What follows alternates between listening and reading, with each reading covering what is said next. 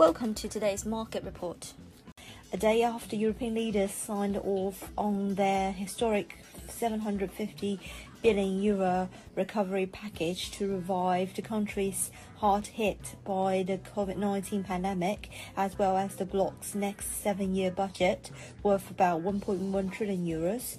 The focus now turns to the ratification process. We do not expect the national parliaments to become a hurdle, but the EU Parliament may likely be disappointed regarding the size of the final budget said uh, analyst at Danske Bank. At the same time, uncertainty reigns over the immediate prospects for more financial aid in the US, the largest economy in the world. In addition to major differences between the two main parties, Senate Republicans appear to be at odds both themselves and with the administration over how to craft the package debate comes amid signs that economic recovery in the US is leveling off amid a second surge in coronavirus cases. The US death toll hit 141,000 on Tuesday, according to Johns Hopkins University, as the country recorded over a thousand deaths within a 24 hour period for the first time since June. GBP USD receded to uh, 1.2715 on Wednesday, but the cable is supported by BOE's holding economic outlook. According to the OCBC Bank, the pair is expected to target the 128.10 June high in the next few days. Also, challenging the pair would be coronavirus woes and the UK China tussle.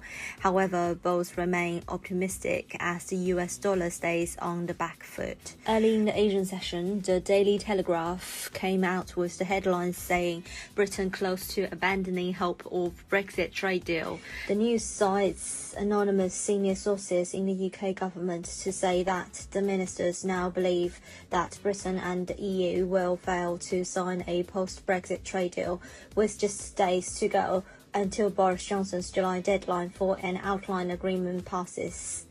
On the contrary, the UK's trade talks with the US go as smoothly even as the UK anticipates no deal before the American presidential election, as per the Financial Times.